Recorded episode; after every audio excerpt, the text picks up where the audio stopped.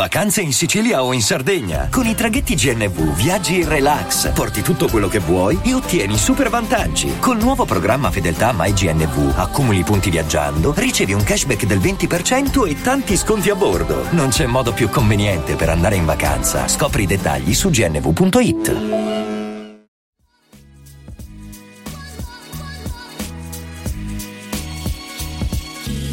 Benvenuti a un nuovo episodio di Slice, io sono Emanuele Ricciardi e queste sono le sette cose più, più interessanti dal mio punto di vista accadute in questi primi giorni del torneo di Indian Wells. Net, single service. 15 load. È un periodo che va così e bisogna essere pazienti per aspettare che la ruota giri e torni a spirare il vento giusto. Mi manca un po' di culo, un po' di fortuna, un episodio che mi faccia uscire da questa fase. Sto lavorando molto bene, oggi il mio tennis è stato di buon livello e non ho nulla da rimpiangere. Certo, avrei dovuto sfruttare meglio le situazioni di vantaggio che mi sono creato e avrei dovuto concretizzare le occasioni che ho avuto. Queste parole che abbiamo appena sentito non sono, non sono uscite dalla bocca del centroavanti della Carrarese dopo, dopo tre mesi di astinenza senza riuscire mai a segnare, ma sono le parole di, di, di Lorenzo Musetti dopo la sconfitta contro Adrian Marino, Adrian Manarino ad Indian Wells, nel, al debutto ad Indian Wells. E, um, tira in ballo il culo, la fortuna, e, um, ed è una dichiarazione che lascia un pochino perplessi. Eh, lascia perplessi perché si è sempre detto, si, si, sta parlando molto del momento di grande difficoltà di Musetti, no? di questi mesi dove non, non, sta, non sta, trovando risultati. E, e, si è sempre anche sottolineato, almeno io ho sempre sottolineato, il fatto che possa, possa succedere. Eh, ci possono essere delle fasi, ovviamente ogni tennista può avere dei momenti eh, di difficoltà. Eh, però sentire dopo una partita del genere, dopo un periodo del genere, eh, evocare la fortuna, la sfiga, la mancanza di fortuna, la sfiga, mi ha lasciato un pochino perplesso, perché, perché nel tennis diciamo la, la, sfiga, il culo, insomma hanno, hanno un ambito di, di, incidenza abbastanza circoscritto. Può accadere che risultino rilevanti, no? una partita tiratissima, un nastro, una riga, una, insomma può, può far girare l'esito di, di un incontro, insomma, anche, anche, il caos e quindi un pochino la fortuna. Ci può essere la sfortuna nella forma magari di qualche infortunio, eccetera.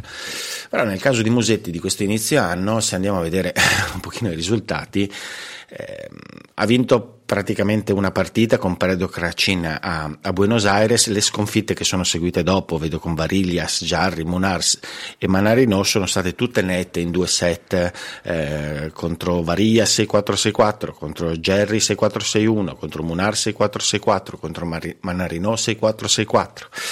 Eh, le uniche vittorie praticamente sono arrivate a inizio anno con dei giocatori quasi degli sparring partner durante la United Cup, Durasovic numero 343 del mondo, Meligheni Alves 166, Mikalski 260, Sacchellaridis 803.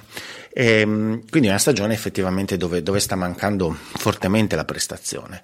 E, e questo atteggiamento è un atteggiamento che spesso ho sottolineato, ho sempre sottolineato che le perplessità spesso sono, sono, legate un po' all'atteggiamento di Mosetti. È un atteggiamento per dire anche quando sviluppato in campo, anche in post partita, insomma si è sempre sentito anche un po' spesso eh, Fabio Fognini avere questo tipo di questa sorta di, di, di, realismo magico, questa superstizione, questa invocazione della fortuna, che lascia un pochino il tempo che trova e non ci sarebbe nessun problema. Eh.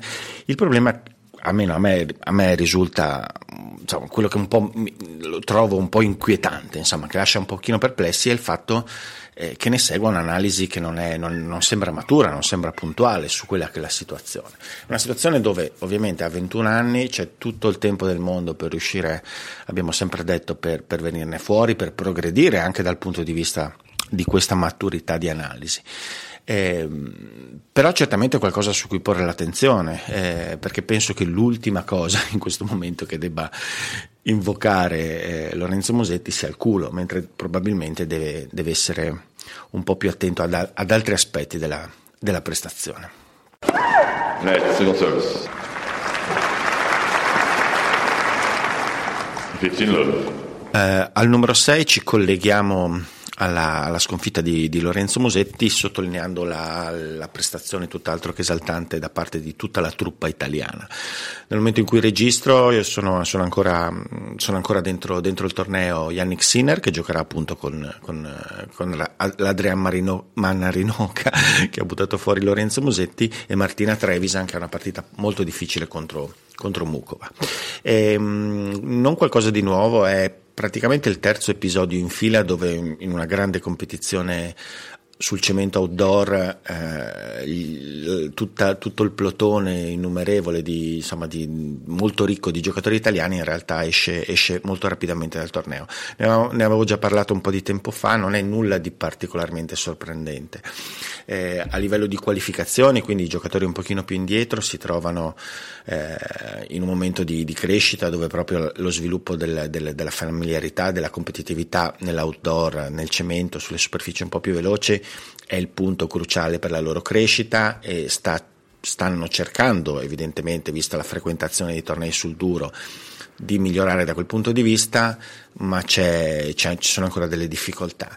E, e anche per i giocatori un pochino di punta, vuoi per il periodo, vuoi per comunque il concetto fondamentale che soprattutto su, nei tornei outdoor eh, sul cemento sostanzialmente c'è un, c'è un, innalzamento del livello medio complessivo, è, è in realtà la superficie intermedia per eccellenza, più dove si gioca di più durante l'anno, più, più, mm, dove ci si allena di più, dove tutti i giocatori sostanzialmente riescono, o la gran parte dei giocatori riescono ad avere comunque un rendimento medio-alto. Gli specialisti hanno meno armi e, e tutti, non so, penso ai, alla quantità di giocatori americani, australiani, ma moltissimi giocatori diventano in questo tipo di tornei sono particolarmente competitivi, tornei molto ricchi dove sono tutti estremamente affamati anche dal punto di vista diciamo economico perché insomma sono, sono ricchissimi quindi anche dalle retrovie c'è, c'è, grandissima competizione e i giocatori sono estremamente competitivi quindi è molto più difficile emergere. È, è, è più difficile proprio riuscire ad ottenere risultati. Quindi segue un po' questo, questa tendenza.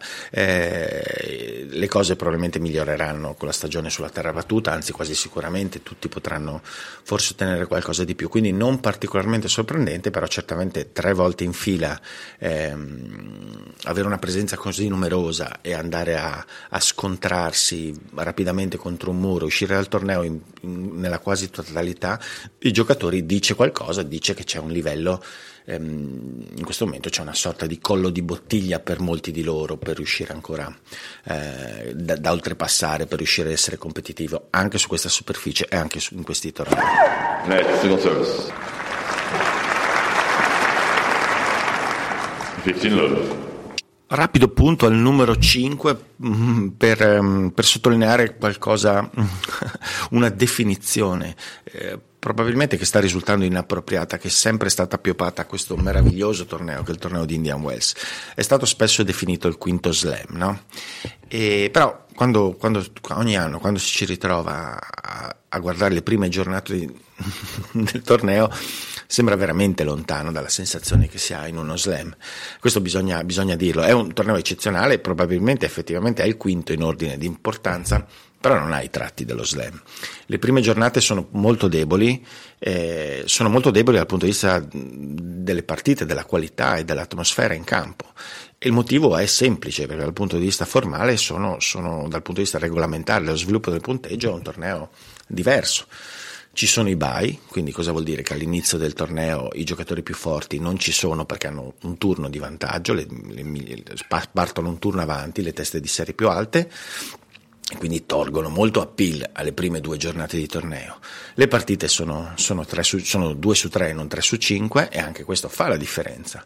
Eh, si parla tanto di accorciare il tennis, eccetera, eccetera, però osservandolo, l'identità pura, proprio l'identità principale degli slam, insomma, ha al suo interno anche lo sviluppo 3 su 5, questo è innegabile. Quindi Indian Wells è un torneo meraviglioso, forse il più a detta dei giocatori il meglio organizzato, il più piacevole da giocare di tutti gli slam, probabilmente uno dei tornei più belli da andare a vedere, perché un po' come al Foro Italico a Roma c'è la possibilità di, di guardare un sacco di allenamenti, di, di, essere molto vicini a contatto con i giocatori. Non è il quinto slam, eh, non è il quinto slam, ecco ricordiamoci questo, anche perché il format sul, dei 96 giocatori sulla settimana e mezzo ehm, personalmente mi lascia, non mi, non mi, convince al 100%, cioè, cioè, ci sono delle ragioni ovviamente comprensibili dal punto di vista economico, però appunto manca un po' di densità, manca un po' di densità della competizione. Eh, se, se, fossi, se, se, dovessi suggerire una cosa, lo aprirei effettivamente a questo punto a 128 giocatori, così da allargare la platea. E ovviamente nel farlo sarebbero, sarebbero eh, gettati via finalmente il concetto di buy che, che, che trovo insomma sempre terribile e forse così effettivamente potrebbe avvic- avvicinarsi a quella sensazione, anche se ovviamente poi è difficile dal punto di vista logistico. Insomma, chiamiamolo forse, forse è meglio chiamarlo il miglior mille eh, dell'anno piuttosto che il quinto slam. Net, second service. 15 love. Toilet break di questa settimana dedicato ai numeri. Eh, durante la partita fra Alcaraz e, Kokinakis del primo turno, in cui Alcaraz ha dato grande prova di sé, a un certo punto, mi pare a metà, a inizio secondo set, insomma, con, con lo spagnolo in piena, quasi in trance agonistica, insomma, stava giocando estremamente bene, è uscita a schermo una statistica, una statistica legata al dritto. Insights Forehand Quality, la qualità del dritto. E vicino ai nomi dei due giocatori c'erano, c'erano due numerini. Cioè, vicino al numero di Alcaraz il suo dritto era, stato, era definito come 8.8, mentre il dritto di Kokinakis era definito 5.6. Quindi, come a sottolineare una superiorità, insomma, che era anche piuttosto evidente, insomma, della, del rendimento del dritto in quel momento all'interno della partita. E, e ok, e vabbè, questo è ecco, un numero buttato lì. Il problema è che poi riflettendo eh, ho, ho, cominciato a pensare, ma, ma, ma questo numero da cosa è originato? E proposto così, co- cosa dice allo spettatore? E, e, quest- e poi mh, mm, è nata diciamo, la volontà di dedicare questo toilet break ai numeri, ha un po' un certo modo di, di esporli e di, di, vedere le statistiche nel, nel, tennis e soprattutto di, di, proporle durante le partite. E, si parla di un indice, ovviamente in questo caso è un indice, in qualche modo viene definito come 8.8 su una scala di 10 il valore, però non ci viene spiegato né eh, rispetto a quanto, cioè qual è lo spettro di analisi, probabilmente la partita, insomma si, si intuisce che sia la partita, ma soprattutto la metodologia, cioè da, da cosa mh, questo numero, da, da, che calcolo è derivato, da che, che dati compongono poi la definizione di un indice simile. È un problema che sta avendo il tennis in questo momento. C'è il tentativo sicuramente virtuoso di, di, dare, di dare, più insights, cioè più spunti dal punto di vista statistico. E, um, il tennis è sempre stato un po' indietro da questo punto di vista, è un po' fermo da molti anni sulle, sulle solite statistiche. C'è sicuramente, è uno sport che si, potenzialmente si potrebbe anche prestare al fatto di, di avere effettivamente dei numeri che possano descrivere un po' di più la prestazione. Ecco perché ricordiamoci questa cosa, i numeri in senso assoluto, cioè i numeri, le statistiche all'interno dello sport possono aiutare una lettura, non è che risolvono la lettura, no? l'aiutano, magari possono essere da supporto, possono dare degli spunti, possono dare un punto di vista su qualcosa. Però il problema è che ci deve essere un po' di trasparenza nella proposizione di questi numeri. È come, conce- come, quando è stata durante gli Australian Open veniva proposto la win probability, cioè a un certo punto durante la partita venivano date due percentuali di vittorie rispetto ad un giocatore o una giocatrice rispetto all'altra. Un numero così, una giocatrice poteva, aveva il 57%, l'altra il 43%. Ma perché? E e questo è fondamentale, cioè, cioè, volendo usare i dati in un certo modo bisogna aiutare la comprensione, bisogna anche in un certo senso spiegare come questi dati sono prodotti, questi numeri sono prodotti. È importante, il tennis deve fare un salto di qualità da questo punto di vista, è certamente indietro per motivi assolutamente comprensibili. Ha, essendo uno sport individuale, a differenza dei grandi sport di squadra dove sono le squadre per necessità a fare tutto un lavoro di scouting, anche poi le, delle leghe chiuse anche possono aiutare questo lavoro di, di analisi statistica. Squadre ricchissime, leghe ricchissime che possono dedicare molte risorse a a mettere l'occhio e analizzare il gioco e a, e a trarne delle statistiche. Nel tennis è difficile perché Ovviamente la spinta di ogni singolo giocatore è ovviamente minore perché sono minore le risorse economiche, eh, come, come, è possibile, no? è molto difficile, l'ATP è meno ricca e poi c'è una quantità enorme, continua di partite, quindi però certamente ci sono delle difficoltà, però certamente a livello molto alto, penso ai mille, penso al tour maggiore, agli slam, probabilmente c'è la forza adesso eh, economica di disponibilità e, e molti mm, sì per poter cercare di fare un lavoro del genere dal punto di vista statistico, però concettualmente bisogna partire dal fatto che non, è, non, non devono essere dei gimmick, cioè delle, delle cose messe lì, delle, dei brillantini per, per stupire, oddio cos'è? 8.8 il dritto di Alcaraz, no, bisogna che, che, che, vengano proposti in modo che ci siano, siano effettivamente di supporto alla visione, alla visione, alla visione della partita. Insomma. E, è auspicabile, quindi la tendenza è positiva, però il modo per adesso è ancora, è ancora un, po', un po' immaturo. Ecco. Single service. 15 love. Quarta cosa notevole della settimana, di questi primi giorni del, del torneo di India West, forse la migliore partita partita che si è vista finora.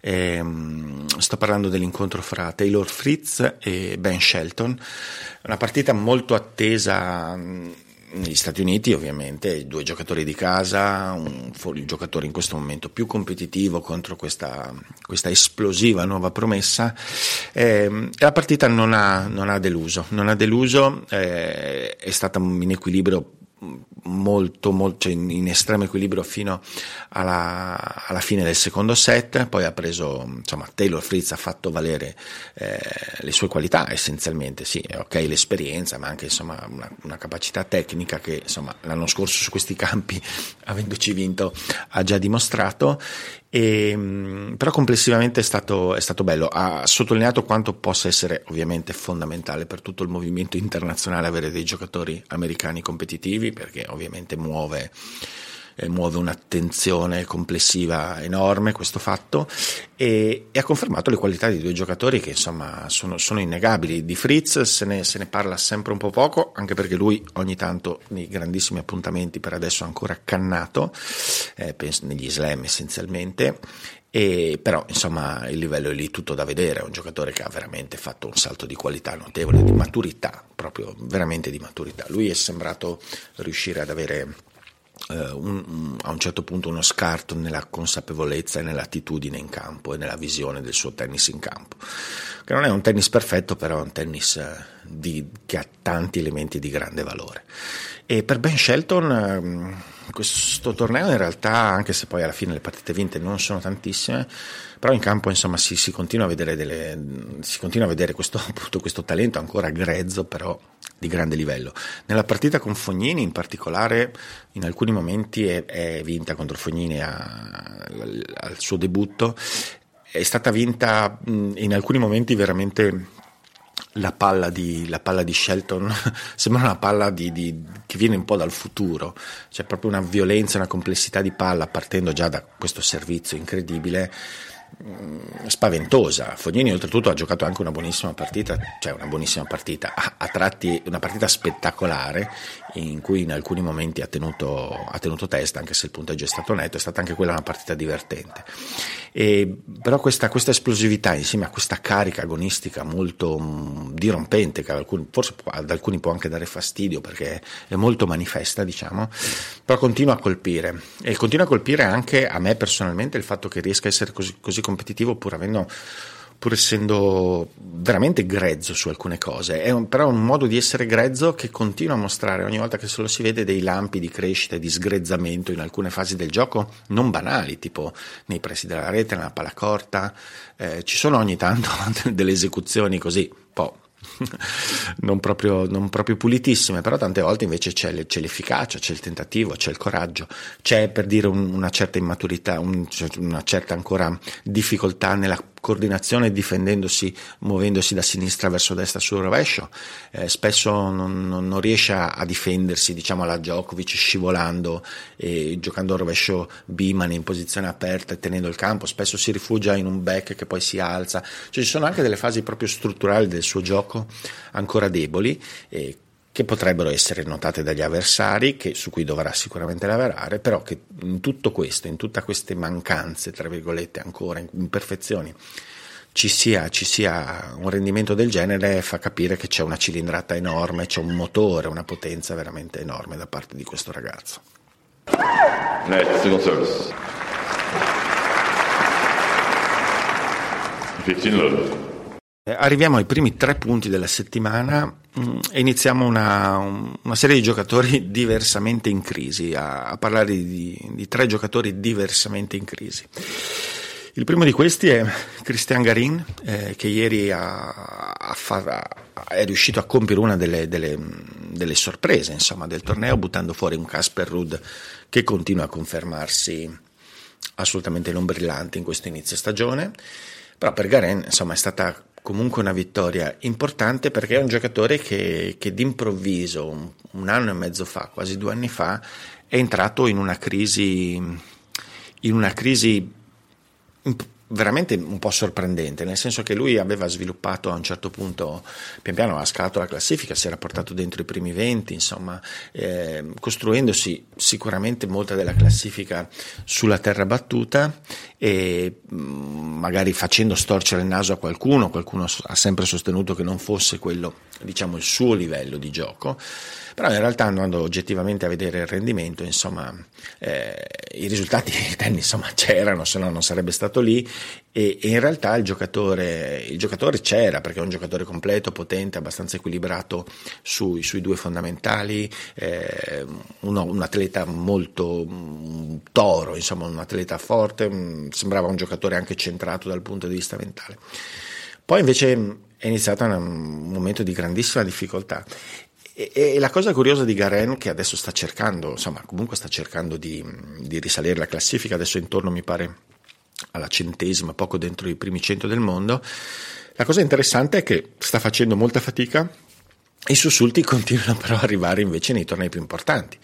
Eh, qua eh, aver passato tutti questi turni insomma già, già, gli dà una mano lui aveva fatto un grandissimo torneo di Wimbledon ricordiamoci ha perso poi con Nick Girios molto avanti nel torneo ai quarti di finale mi pare e insomma, arrendendosi veramente solo all'ultimo anche a Ghirios, eh, però ovviamente quei punti lui in questo momento non ce li ha in classifica, ecco, lui è uno di quei giocatori che probabilmente quei, quei, quei, quelle centinaia di punti che, non ha, che non, ha, non ha poi riuscito a mettere nella sua classifica post Wimbledon, eh, insomma gli stanno pesando parecchio perché poi hanno complicato poi l'accesso eh, un pochino a tanti tipi di tornei, tipo la categoria di tornei a cui non è riuscito ad accedere. Ha giocato anche molto poco dopo Wimbledon a causa di, di alcuni problemi e adesso si è ripresentato qua. E soprattutto su terreni abbastanza inaspettati, uno se lo, se lo magari si immaginava la ricostruzione, che potesse avvenire una ricostruzione a terra rossa, invece un grandissimo risultato a Wimbledon, purtroppo inutile, adesso sul cemento americano eh, sta, tornato, è tornato a giocare bene, sta anche mostrando alcuni tratti del gioco che non si erano visti tantissimo fino a un po' di tempo fa, viene più frequentemente a rete, eh, è interessante, speriamo, speriamo, che riesca a dare un po' di continuità perché eh, magari non lo so, probabilmente non è il, il numero 14 del mondo in pianta stabile, però è un giocatore che nei nei primi 30 insomma ci può assolutamente stare. Net, single service.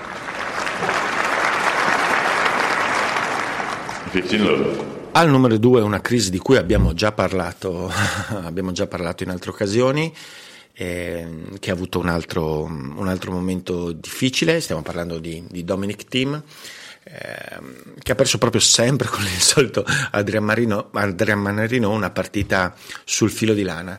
E ne parliamo perché mm, perché per la modalità con cui è avvenuta, per il tiebreak finale. Il tiebreak finale è stato, è stato un pochino lo specchio del, del, del, di, che riassume un po' la difficoltà in campo di Dominic Thiem in questo momento. Si parla tanto di, ovviamente anche del fatto che ci siano delle difficoltà un po' fuori dal campo, insomma dei dubbi, eccetera, eccetera però in campo poi spesso insomma ci sono dinamiche ovviamente diverse, si è trovato in una situazione eh, dove c'era comunque l'opportunità di vincere, gli sta succedendo moltissime volte di lottare fino allo sfinimento in campo e perdere magari sul filo di lana e però l'altro giorno è successo, è successo, un po' quello che insomma, si è visto altre volte, però è stato abbastanza emblematico. Cioè, a un certo punto lui ha perso durante il tiebreak nei punti decisivi completamente il dritto e, e soprattutto durante tutto il tiebreak c'è stato un, un linguaggio del corpo eh, veramente che fa capire la difficoltà, cioè c'era, c'era, c'era, del nervosismo, c'era della frustrazione rivolta anche all'angolo, no? su se stesso, però insomma cercando un dialogo col, con l'angolo che sembrava spropositata rispetto al fatto che si stesse comunque giocando la vittoria con, quello che si sta rivelando un giocatore anche in forma contro Mannarino. Eppure invece c'era moltissima frustrazione e nervosismo, naturale ovviamente visto il periodo, però questa combinazione più il dritto che salta completamente per aria, questo colpo che dopo il problema al polso non sta ritrovando, eh, fa capire quanto sia in realtà molto probabilmente dal punto di vista tecnico non ci sia una lontananza enorme rispetto a tornare mediamente competitivo, diciamo ovviamente, però come quest'ultimo passettino legato alla capacità di, di resa sotto pressione, di fiducia in un colpo fondamentale come il dritto, eh, mancante in questo momento, sia un passettino tanto piccolo in apparenza quanto difficile poi da, da compiere. E, mh, I momenti di crisi hanno anche questo, questo tipo di complessità, no? eh, che, che alle volte ci sono anche dei piccolissimi piccolissimi glitch nel, sistema del tennista che, che, che ostacolano proprio la, la, il riemergere di un po' di fiducia, poi anche di, di rendimento. E Tim in quel tiebreak l'ha, l'ha mostrato ancora una volta. Eh, credo che debba appigliarsi al fatto che, che, che, si, che si è giocato anche quella partita, che, che riesce a giocarsi le partite. Net, single service. 15 love. La cosa più notevole di questa settimana, insomma ovviamente a totale mia discrezione e notevole in questo caso in termini negativi, eh, come, come, avrete visto dalla copertina del video, eh, è, è, la prestazione di Denis Shapovalov. Um, Denis Shapovalov ecco, è l'ultimo appunto della lista, è l'altro giocatore in crisi di cui abbiamo parlato in questa puntata. E fa rumore la sua crisi perché fa rumore quanto fa rumore anche il talento di questo ragazzo che insomma è anni che, che, che ha fatto, fatto, innamorare orde di, di, di, ingenui appassionati col suo tennis iper, iper dinamico, iper esplosivo, iper aggressivo, iper creativo, iper tutto, iper, iper intenso, iper teso. E, e però continuano ad esserci delle difficoltà e non è una novità, insomma la crisi è abbastanza, abbastanza profonda, l'anno scorso a fine anno era riuscito qualche, ad avere qualche sussulto che gli ha messo a posto anche leggermente la classifica, però in realtà è, non so, per dire nell'indice di rendimento annuale ILO è numero 74, insomma ci sono, ci sono dei segnali proprio oggettivi di, di una un calo notevolissimo insomma, di rendimento, ma è sotto gli occhi di tutti. E, e il problema è che dopo una fase di durata un po' di anni di, di un apparente stallo, cioè di non evoluzione, c'è cioè sempre questa, questa, sensazione che lui non riuscisse a fare un salto dal, dal, punto di vista della gestione tattica delle partite, dei momenti, come se, se fosse completamente annebbiato dal punto di vista dell'intelligenza tennistica durante la competizione, adesso c'è una regressione. E come nel caso di Tim, anche quello che ha colpito e che mi ha spinto a parlarne è stata è stata un pochino la, mm, il tipo di, di, di, di, reazione, il tipo di, modo in cui si è liberato della partita che l'ha fatto uscire dal torneo. Anche in questo caso una situazione dove ancora dentro la partita eh, si è trovato improvvisamente a innervosirsi, improvvisamente a, a dimostrare a proprio a palesare col suo angolo, a dialogare in maniera anche molto intensa col suo angolo, manifestando sfiducia in, tu, in tutto quello che faceva e liberandosi dell'incontro in modo, in modo, veramente eccessivo, cioè veramente fuori proporzione, facendo, facendo proprio pensare che che sia arrivato ad un momento sostanzialmente di tracollo, anche un pochino al fondo di, questa, di questo periodo di involuzione. Eh, ha fatto anche molta confusione dal punto di vista tecnico, Shapovalov, no? eh, tecnico, di gestione tecnica, per un periodo si è avvicinato, per un lungo periodo e poi un pochino a intermittenza è stato vicino a Yuzni, che sembrava avergli dato qualcosa a un certo punto della sua carriera, però poi è un, tutto un tiramolla anche dal punto di vista, da questo punto di vista e in realtà per lui c'è, sembra esserci veramente un disperato bisogno di avere una figura mh, carismatica che lo possa realmente un po' guidare, contenere e, e cercare di aiutarlo in questa lettura di questo tennis e anche nella gestione di questo talento che è molto grande, che però in questo momento gli sta letteralmente scappando da tutte le parti.